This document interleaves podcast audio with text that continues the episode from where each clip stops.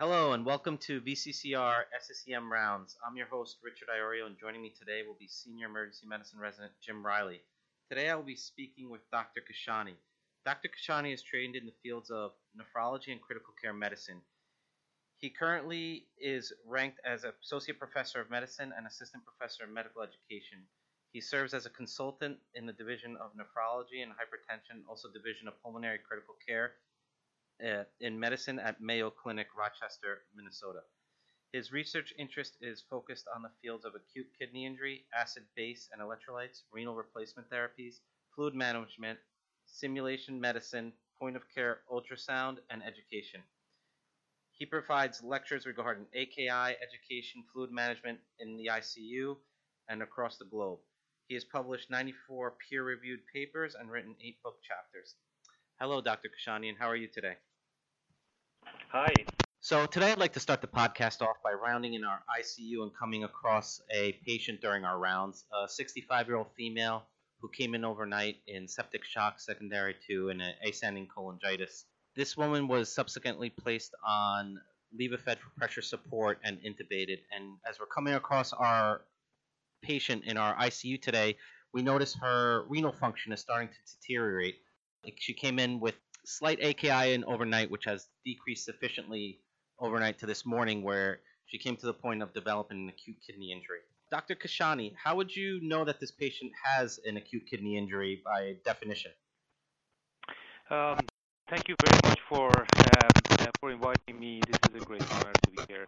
Obviously, uh, there's been many reiterations of uh, AKI definition in the past um, 30 years or so eventually a group called ACDL, the Quality Initiative, they came up with the RIFLE criteria that has grown into acute injury network criteria, and finally the last version is KDIGO criteria that includes two different components really. One is uh, increase in serum creatinine, which could be just um, absolute creatinine increase of 0.3 milligram per deciliter or more, uh, or partial increase in creatinine based on the baseline uh, creatinine. That uh, on its own means that we really need to have a baseline creatinine to be able to judge the relative increase in serum creatinine. And obviously, it is staged in three different intensity stages, one, two, three, based on the level of increase in serum creatinine. As, you very well know, serum creatinine is a very um, non-sensitive, uh, non-specific marker of acute kidney injury and kidney function on its own, and it's very delayed on majority of cases, particularly for sepsis. Uh, production of serum creatinine decreases. So the sicker patient they are, the slower uh, rise in their serum creatinine it is. Uh, particularly with the amount of volume they receive. So you have to be very careful with interpretation of serum creatinine on its own. The other component of definition is also important is decline in uh, urine output, which is ignored in majority of cases. In decreasing urine output, again in three different stages based on the uh, number of hours that urine output has been low and the amount of urine they make also defines acute kidney injury uh, based on KDIGO criteria. And uh, it is slightly more timely and more sensitive criteria for acute kidney injury. There have been occasions that patients do not even have a bump in their serum creatinine, but they have been oliguric uh, for a day or two. Those patients actually do worse than those who had normal serum creatinine and normal urine output throughout the course of their admission ICU. That's very interesting. Do you, would you recommend uh, practitioners be more aggressive with a treatment if the oliguria is a day or two in and their creatinine hasn't changed at all? So uh, what what does it mean? Is basically kind of it is extremely important to pay attention to urine output. It's another vital sign that uh, we generally tend to ignore a lot. Uh, we find out about oliguria when patients are deeply oliguric but a uh, slight decrease in urine output for six hours, so less than 0.5 cc per kg per hour for six consecutive hours generally means acute kidney injury. And this is something, a vital sign we generally tend to ignore. uh, we are, as intensivists, we are always informed about low urine output when uh, urine output is significantly lower than threshold for significantly larger number of hours. And that uh, uh, delays the diagnosis, and any minute delay in diagnosis and intervention, prevention of acute kidney injury would be associated with deeper injury and uh, worse outcome. That, that's a great take home point for our practitioners taking care of these sick patients to get nephrology on board as soon as possible when they notice the oliguria is, is, is showing up. This is a great point. There are, there are many studies, uh, three, at least three uh, uh randomized studies that uh, show that any delay in nephrology consultation would uh, be associated with increased mortality. Good. I'm, gl- I'm glad they're getting this information out there now. Any biomarkers that you can think of that we can also send for in these patients? Of course. So uh, as, as uh, we talked about, urine output and serum creatinine are markers of kidney function, but they do not provide any information about why kidney is failing and uh, also the intensity of acute kidney injury. As I mentioned, serum creatinine takes 48 hours to reach a new balance after decline in GFR but it doesn't have anything to do with the extent of injury that patients uh, tolerate. So uh, there are obviously traditional uh, markers that we use for kidney function, uh, but there have been new developments uh, in the last decade or so in um, biomarkers that can identify injury to the kidney, particularly tubular cells. And recently, we have two new biomarkers that can indicate uh, stress to uh, tubular cells, which is better than even injury markers. Because as you know, when uh, you use uh, analogy of uh, heart attack, um, uh, when you have a heart attack, you have a chest pain, so you seek medical attention very quickly. But kidney does not cause any pain. Its failure can go very intense and very advanced without any pain or symptoms. Therefore, having a marker to be measured in high-risk patients and identify patients that are under stress or that are injured can give us potentially a chance to design and provide preventive or hopefully in the near future therapeutic options. That's, are any of these FDA approved by any chance? So uh, the stress biomarkers that um, uh, was recently validated uh, was approved uh, in uh, by FDA in 2014. Uh, there are uh, products of two bio different proteins that are involved with cell cycle arrest, um, which is a, a, natural part of um, a repair process after kidney injury. these two proteins are including like um, binding protein factor 7 uh, also a tissue inhibitor metalloproteinases uh, type 2. Oh, th- thank you very much. That's very interesting. Um, any risk factors at all that you would see a patient having that develop an AKI or CKD? Of course. Uh, so uh, it is extremely important to risk stratify patients because uh, at least measuring biomarkers or looking at patients without knowing the risk of development acute kidney injury, is very hard to provide a good clinical judgment. There are obviously some risk factors that um, are universal for our patients in ICU that have deal with um, uh, sepsis-associated acute kidney injury risk factors could be slightly different. So traditional risk factors include age. Uh, when, when you are uh, older, automatically your risk of acute kidney injury increases. For sepsis-associated acute kidney injury, female gender is associated with acute kidney injury, and then some comorbidities, including a history of chronic kidney disease, diabetes, history of heart failure, malignancy, or liver disease would increase chance of acute kidney injury. There are some sepsis-specific acute kidney injury risk factors as well in the literature, uh, one would be um, uh, bloodstream infection more than any other types of infection. So particularly gram-negative bacteria and also fungal uh, bloodstream infections are associated with high risk of acute kidney injury. And then comes to abdominal and GU infections, Um, and then uh, infective endocarditis would be uh, the uh, uh one in the uh, last. Delayed antibiotics any minute that we delay uh, prescription of antibiotics to septic patients, we increase their chance of development of acute kidney injury as well. Sorry, so doctor, just for clarification, this is Jim. When you mentioned bacteremia and fungemia as risk factors for in you know worsened AKI in a septic patient, do you mean like a history of that or a current concomitant infection? So most of the patients that we see, uh, we order cultures, and obviously we don't know if they are bacteremic or not. But uh, if you have a knowledge, a patient coming to you from outside the institution, or uh, you have a knowledge that history of multiple bacterial uh, bacteremias or fungemias exists, then you should consider that patient as a very high risk patient for acute kidney injury. Okay, thank you.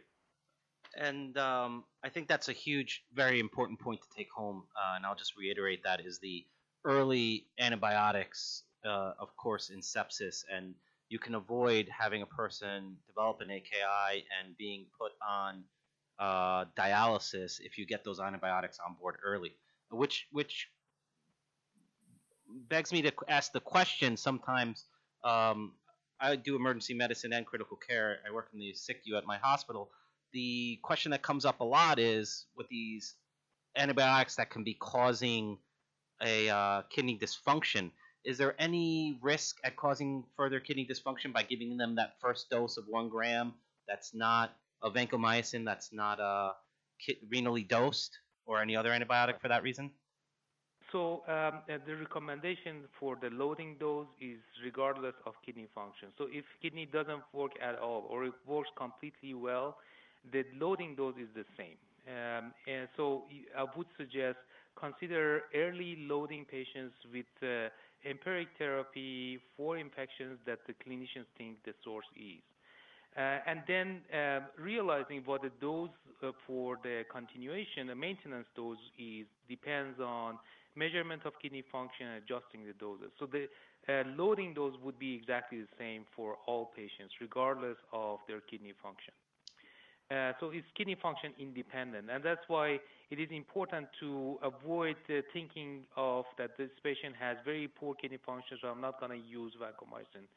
Every patient needs to be loaded with vancomycin if the gram-positive cocci infection are in differential diagnosis. And, and kind of for other antibiotics the same. There's growing literature that shows some antibiotics are associated with uh, higher risk of acute kidney injury. However, None of these studies have any biomarkers that are antibiotic associated acute kidney injury or antibiotic induced uh, acute kidney injury specific biomarker. Uh, so as sepsis on its own is a huge risk factor for acute kidney injury, it's very hard to delineate if that was antibiotic that worsened the kidney function or this is a sepsis. Um, and what I would suggest is that uh, treat sepsis-associated acute kidney injury as we treat all other septic patients. Uh, appropriate resuscitation with fluids without uh, allowing them become volume overloaded.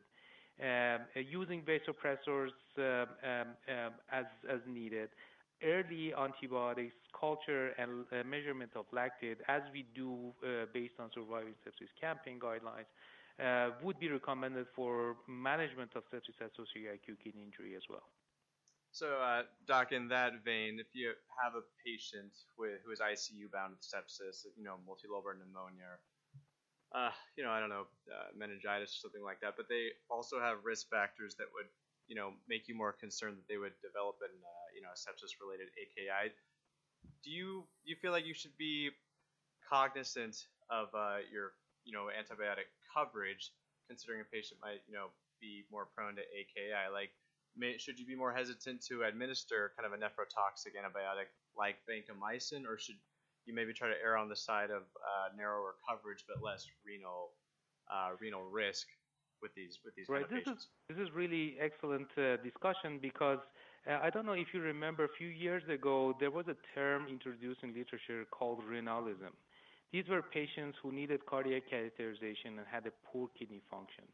And a lot of clinicians decided not to proceed with cardiac catheterization because kidney function was really poor, and they died because of heart attack or very bad coronary artery disease. And so we have to kind of leave it to the judgment of physicians What I would suggest is that if empirically uh, we think that there is a source of infection that needs some sort of antibiotics, um, I would suggest to proceed and then deal with aftermath later. However, if there is a safer alternative that covers the same bug, obviously would recommend to use that. If there is no alternative, I would suggest go with uh, even nephrotoxic uh, uh, medic- uh, antibiotics to cover the infection because patients uh, certainly need to stay alive first. Without appropriate antibiotics, mortality is so high that they cannot suffer from acute kidney injury because they are not alive. Um, having acute kidney injury obviously is not a good thing to happen, but uh, we need to keep these patients alive uh, using appropriate antibiotic regimen. Excellent. So, so you're saying that uh, treating the sepsis should be your number one concern. Take uh, take the For AKI into consideration, but you can fix that later if you have to. Absolutely. Excellent. And then those adjustments based on GFR for the second dose of antibiotics is extremely important.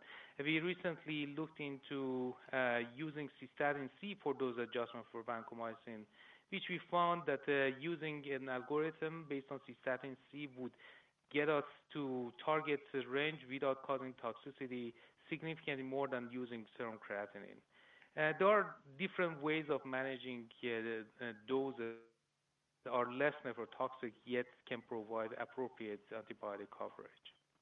And since we're on the topic of um, of nephrotoxic agents, where do you stand on contrast? Because I know that's a big topic as well. As some people think the loading dose or the actual contrast at the time of the GFR of the uh, excuse me at the time it was given can cause an AKI. Where how do you, where do you stand exactly on giving contrast in in patients with AKI?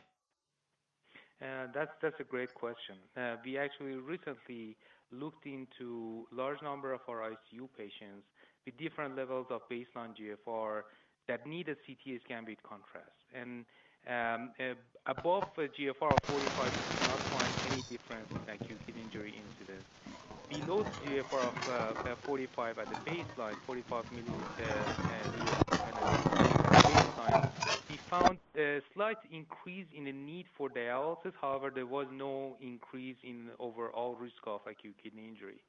So um, contrast, there's no doubt that contrast worsens vasoconstriction of afferent arteriole and decreases GFR for uh, for, for uh, a few um, minutes, like 90 to 120 minutes.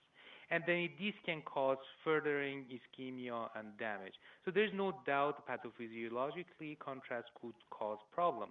However, contrast on its own, it would be very unlikely to cause acute kidney injury. There certainly need to be other factors that contribute to the development of acute kidney injury. For this particular case, if a surgeon tells me that I cannot operate in this ascending cholangitis without contrast uh, CT scan, I would say go for uh, contrast and uh, keep the patient alive. Um, and uh, we provide appropriate uh, uh, prophylactic measures. obviously, there are not many options we can offer. However, avoiding hypovolemia would be one option. Avoiding medications that further cause vasoconstriction afferent arterioles are important. Uh, and uh, some some references recommend using statins or um, N-acetylcysteine. So all of those are potential options. But at the end of the day, uh, when patients need that information to remain alive, if the information is vital, I would not hold off on contrast-induced studies. and that that brings me into the next hot question that I find all the time are there any indications that any of those modalities work? Bicarb fluid uh, resuscitation prior to contrast fluid resuscitation post contrast and if so uh, what are those guidelines? So the, there is uh, no guideline based on uh, data and there are expert opinions uh, in the literature because there is no data. Uh, majority of studies in the field have been contradicting each other and uh, the idea is uh, when you have afferent arterial vasoconstriction due to dehydration, giving contrast would make things worse. You only need to avoid this baseline hypo, um, um, uh, hypoperfusion of the kidney. Um, due to dehydration. So if your patient is dry, give him fluid regardless of what type of fluid you choose. Give him some fluid, make him euvolemic. Then give him contrast. If patients are not dry or in your clinical judgment, patient is volume overloaded, uh, I would not even suggest using uh, additional fluid. Uh, the reason is that if you give fluid to anybody, if you take a 19-year-old with healthy kidney and give two liters of normal saline to that young individual, I certainly increase that person's GFR. Therefore, I decrease serum creatinine um, because GFR for a short period of time increases uh, uh, due to that fluid. Now, uh, we hydrate these patients, we increase GFR, those who actually have GFR, we increase their GFR, we decrease serum creatinine, and we judge the effect of our intervention based on that particular test, which is serum creatinine. We directly um, affected that serum creatinine using fluid um, in these cases. All the studies that are doing contrast-induced nephropathy uh, judgment are based on um, kind of the fact that uh, they mix all the different causes of acute kidney injury. By chance, they receive contrast as well. Second is that uh, prophylactic measures are all on the air because uh, they are based on different understanding of pathophysiology of contrast-induced nephropathy. And any other tests that you like to look at besides BUN and creatinine when you round on your patients in the ICU? Of course. Um, the first test that I asked um, uh, the teams, the providers to do is urine analysis. I would consider urine analysis as liquid biopsy of the kidney. Uh, urine analysis may not be very sensitive test, however, it's extremely specific. It can give us understanding of uh, the pathophysiology behind acute kidney disease, much better understanding of what it can do. So if uh, you have a patient, uh, uh, if, if, our patient has renal tubular cells or muddy brown cast, the, the deal is very clear. Patient has ATN. But if I find hematuria or uh, uh, a red blood cell cast, then that's a different story. I will think about potential IgA nephropathy or other causes that can cause rapid progressive glomerulonephritis. And so it is extremely important to order urine analysis. Among that, uh, previous studies have looked at uh, urine indexes to identify uh, patients who have decreased intravascular volume versus those who have tubular cell damage. So fractional excretion of sodium, fractional, fractional excretion of urea, and other indexes that are available in literature.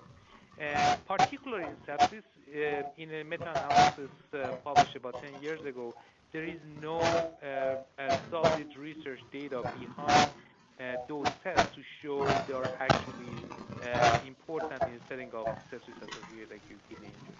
So only I use them for confirmation of my clinical judgment. Uh, I do not uh, uh, rely on single uh, fractional excretion of sodium to make a decision that this patient is pre-renal, therefore needs more volume. Indeed, when we have low fractional excretion of sodium, differential diagnosis is very wide. You can uh, potentially have uh, pre-renal status. However, you can have early ATN, early GN, any contrast, any NSAIDs, ACE inhibitors, and rhabdomyolysis, they all can cause decreased fractional excretion of uh, sodium, including heart failure and liver failure. They all do that. Uh, so if you don't consider that differential diagnosis in the context of patient, then it would be always misleading. And um, are there any fluids that you like to stay away from or that you like to use in the ICU for patients with AKI or developing AKI and sub- subsequent CKD? Right. So um, in recent uh, uh, last 10 years, there have been many studies to compare colloids versus crystalloids. And uh, what is very clear is that uh, hydroxyethyl starch is probably harmful to the kidney. So uh, we do not uh, use head starch anymore. Um, uh, same for other colloids that are nat not natural. Uh, albumin versus crystalloids, there's still kind of debates on uh, sepsis-associated acute kidney injury. There is a meta-analysis uh, that showed potential benefit of albumin resuscitation in septic patients for mortality. However, they may have higher chance of development of acute kidney injury down the road, about 7 to 14 days after exposure. Uh, for crystalloids, uh, we really uh, kind of look at the patient. So crystalloids are uh, medications, and they should be treated as other medications. We uh, generally tend to use normal saline for all comers uh, in ICU, which is, in my opinion, is a wrong uh, way of approaching it. So if I have a patient with metabolic alkalosis or intracranial hypertension, probably I will choose normal saline. But if uh, I have a patient with normal chloremia or hyperchloremia, I would try to avoid it because high chloride concentration uh, in plasma would be associated with worsening vasoconstriction of afferent arteriole, therefore decreased GFR and acute kidney, kidney injury. This has been looked at in several recent studies, mostly retrospective, and um, there is significant uh, uh, physiologic uh, rationale as well that high chloride concentration in fluid therapy would be associated with higher chance of acute kidney injury. I, I agree completely, and and uh, also the compounding other medicines that you're giving them that can give them nephrotoxicity as well, and on top of the Absolutely. normal saline. Absolutely. Um, so now that we're winding down, our patients subsequently need some sort of management for their AKI. Are you fond of any particular managements, or is there a system or a sort of protocol you use? So um, uh, management uh, should be kind of divided in two different um, uh, ways. Uh, usually our management is late in the course. So uh, just let's go back to analogy uh, with uh, our colleagues in cardiology. Uh, so if uh, patients have uh, STEMI, they need to revascularize within 90 minutes, and after that 90 minutes, uh, doing revascularization would be associated with higher risk. But for the kidney failure, we do not have that luxury to identify patients with acute kidney injury in first 90 minutes. And generally, we identify these patients down the road, 48, 72 hours down the road, when there is not much to do outside of uh, supporting patients. So if their metabolic milieu is completely off the chart, they have significant electrolyte acid-base imbalances or significant volume overload, then dialysis would be an option. Otherwise, medical management of electrolytes, volume management uh, medically would be the next step on those who don't need dialysis just yet. But early uh, interventions, this is something that a lot of uh, nephrology intensivists are trying to look at. If we can find a way to identify these patients really early in the course, gain more golden hours, then we can potentially proceed with some sort of prophylactic or therapeutic option. There was a recent study published um, from Germany. They had a randomized clinical trial of very high risk patients after cardiovascular surgery, and they identified, uh, they randomized in two groups. The control arm was the standard of care, and intervention arm was those who actually had uh, significant um, hemodynamic management plan and that was protocolized. And they showed significant decrease uh, in number of patients who had acute kidney injury and significant decline in number of patients who had severe acute kidney injury. So it is a preventable disease. However, we generally find it at a time that we only get stuck with only management.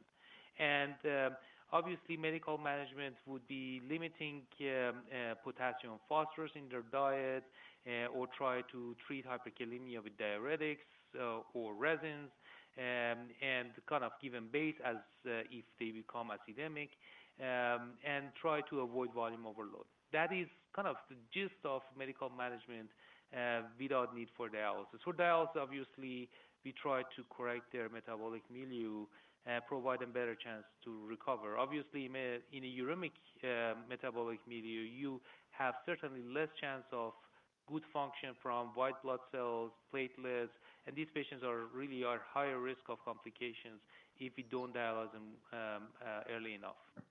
And um, so, to ask a question for most for some of our fellows that might be listening out there, is there any data to support uh, a Lasix drip or Lasix pushes?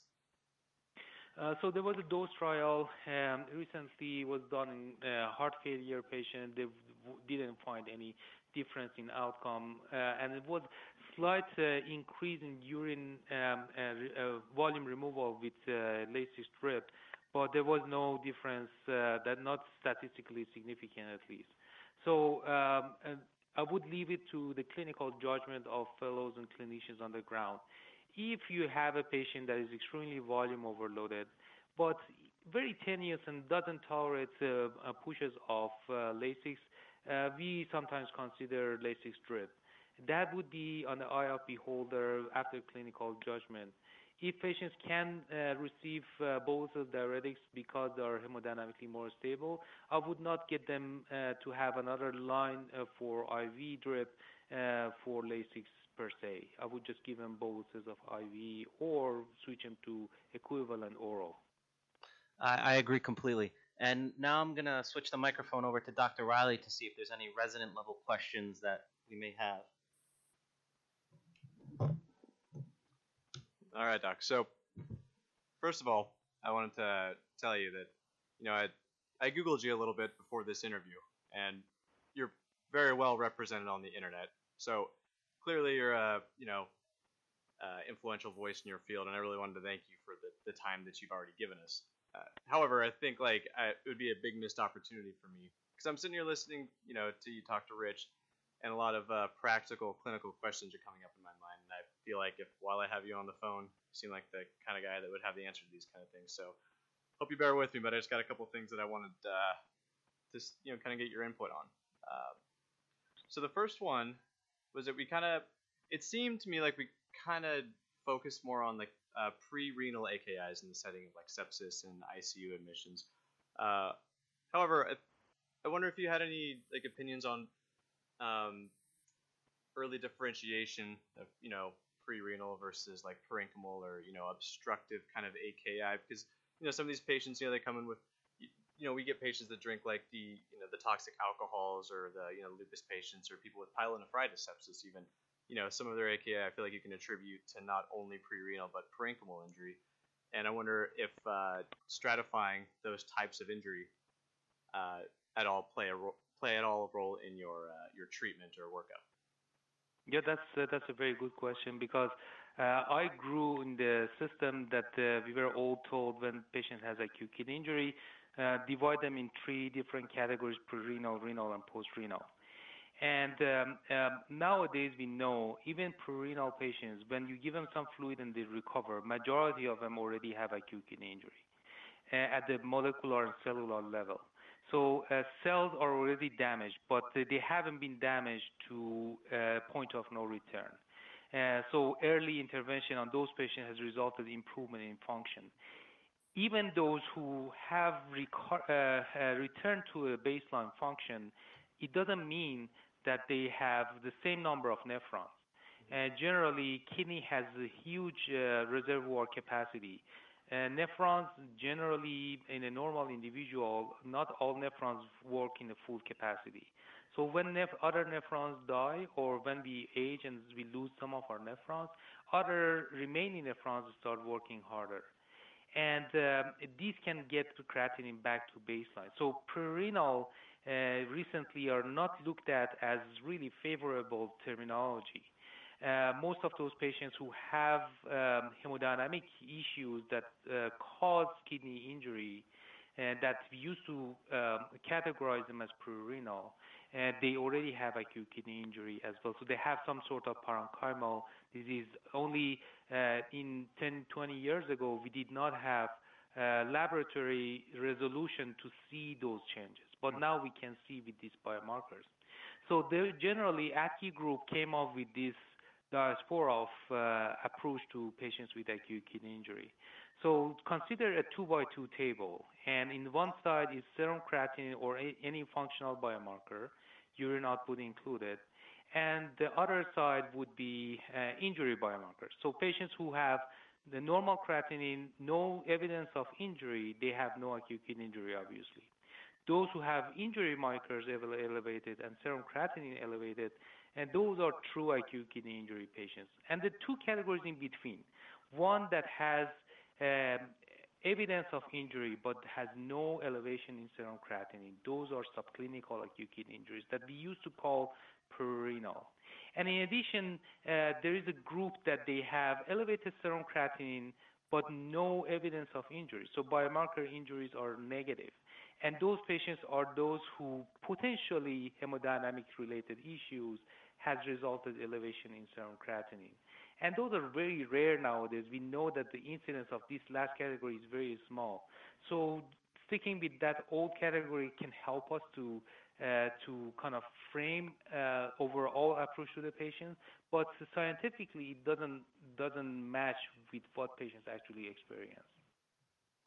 Excellent. It's, it's good to know that my medical school education that is only three years old is already obsolete in terms of kidney disease classification. it's not obsolete. It's just you need to kind of uh, consider that uh, in a context of uh, issues. Now that we have better tests, higher resolution, we can identify those patients who we used to call prerenal as real sub, uh, acute kidney injury.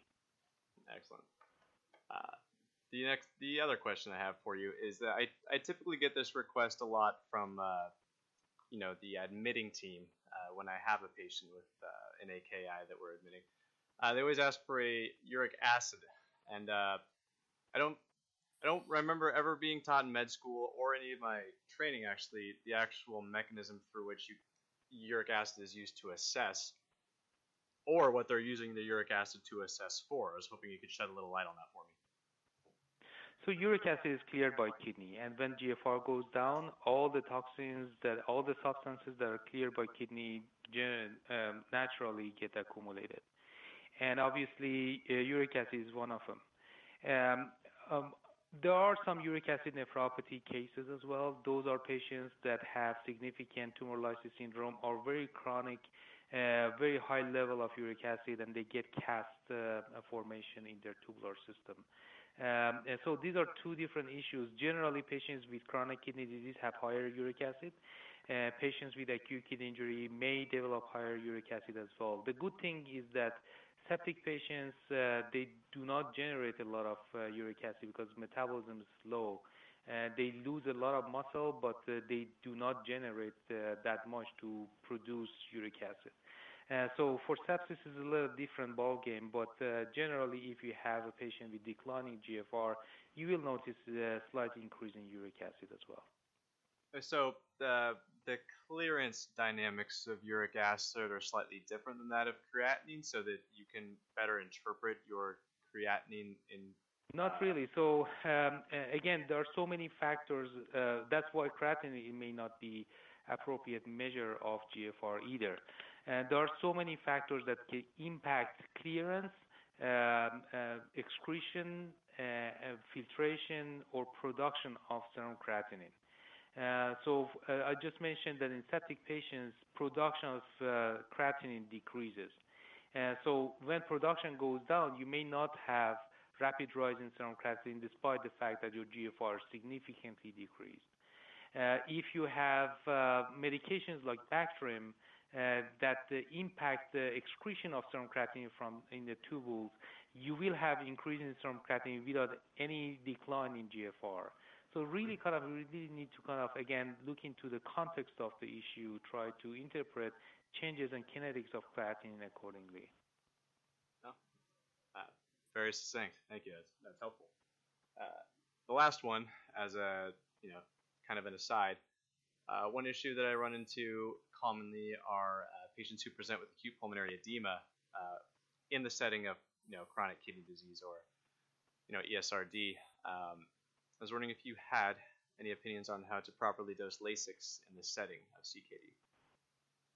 So uh, Lasix dose uh, again is dose based on uh, several different factors. So obviously patients who come with respiratory failure you want the rate of urine output significantly increased. So uh, generally, uh, judging based on baseline GFR, you can adjust your dose. There is a, a, a FENa max concept, uh, the maximum fractional excretion of sodium that you can get from each nephron. So if you have a normal kidney with like 1.5 million nephrons, uh, you only need to uh, increase uh, one drop of urine from each nephron to add 2 liters to urine output. But if you have a patient who has only 50,000 nephron and you want to increase their urine output by 2 liters, you really need to poise all the loop of Henle in all uh, nephrons to be able to achieve that two liters. And to do that, you really need higher dose of uh, uh, diuretic, uh, loop diuretics. And so uh, baseline GFR is certainly important in uh, decision-making process. What we do here is that we um, estimate the appropriate dose for each patient. Obviously, as bioavailability of uh, Lasix, particularly in setting of volume overload, is very uh, poor. It's like 25 to 50 percent. Uh, we try to start them on uh, IV Lasix to have a bioavailability of 100 percent. And then we start from a dose that we consider appropriate for patient. Wait about one hour. If patient urine output does not increase as we expect, we double the dose until we reach the appropriate dose. Um, if you have a patient with uh, diuretic resistance and you do everything and you still have trouble with volume removal, then uh, there have been studies on um, um, artificial volume removal using ultrafiltration. A Mayo Clinic participated in a study called Unload trial, um, and that the patients were randomized uh, into a peripheral device using peripheral vein to remove volume versus uh, diuretics. And uh, they didn't show um, changes in general outcome. However, patients who underwent ultrafiltration in comparison with diuretics, they had significantly less number of return to the hospital or emergency department within 90 days, and they had significantly higher amount of volume removed. Uh, when you have a very uh, volume overloaded patient uh, with a kidney that is very congested, generally their response to diuretics is very poor. In our experience, when you give them ultrafiltration chance, their response to diuretics significantly and progressively increase.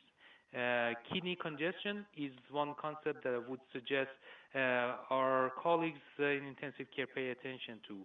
Any increase in CVP uh, beyond 1 millimeter of mercury would be associated with high, significantly higher risk of acute kidney injury.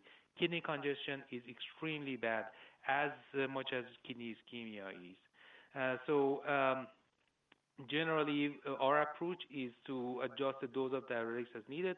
If we feel that we are not uh, moving forward, uh, we have a lower threshold to start ultrafiltration for a short period of time. Oh, all right. Thank you very much. So FENa max and kidney congestion. That's my homework for the weekend. awesome. Thank you. That is good. Well, Dr. Kashani, thank you so much for your time today. And um, oh, I'm sorry. Go ahead.